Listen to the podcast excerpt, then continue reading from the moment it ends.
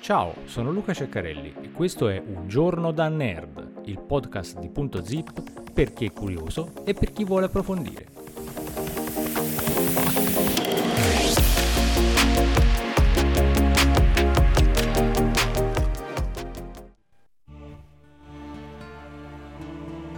Puntata 90 di Un giorno da nerd, benvenuti.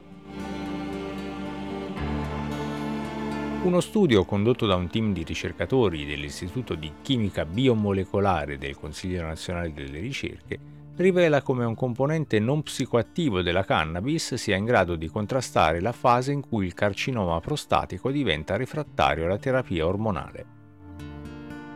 La ricerca, coordinata da Alessia Ligresti, prima ricercatrice del CNR di Pozzuoli, in collaborazione con Roberto Ronca, docente dell'Università degli Studi di Brescia, ha infatti dimostrato l'esistenza in questa fase della malattia di vulnerabilità metaboliche oncogeniche che possono essere potenzialmente sfruttate terapeuticamente da trattamenti a base di fitocannabinoidi. In questo caso il componente individuato è in grado di colpire specificatamente la plasticità metabolica del carcinoma modulando la bioenergetica dei mitocondri, la centrale elettrica delle cellule. Lo studio è stato pubblicato sulla rivista Pharmacological Research e Alessia Ligresti spiega le cellule tumorali, specialmente quelle in fase avanzata, sono in grado di modificare il loro metabolismo per supportare la maggiore richiesta di energia.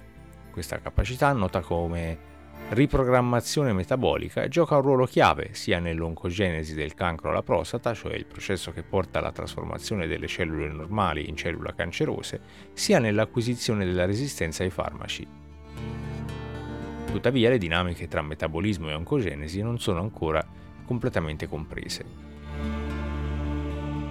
I cannabinoidi di origine vegetale sono stati usati per molti decenni come agenti palliativi per i malati di cancro, ma negli ultimi anni diversi composti simili e farmaci a base di cannabinoidi sono stati oggetto di intense ricerche per la loro potenziale attività antitumorale.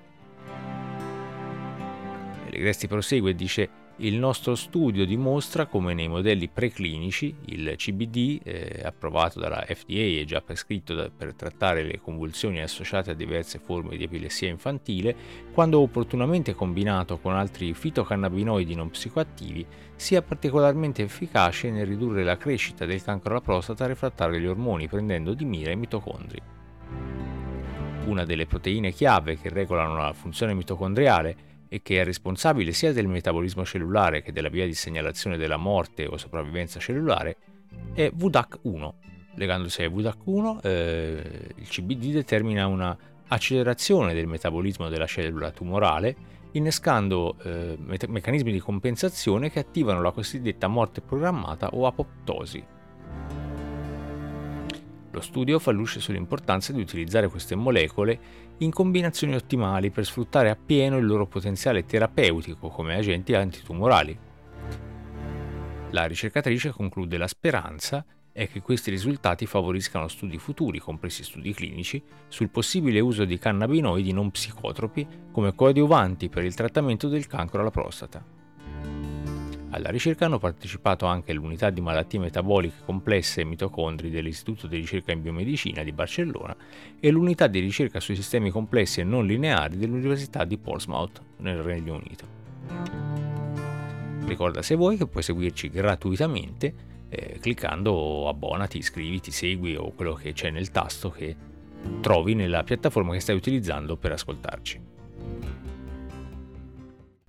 Al prossimo episodio di un giorno da nerd.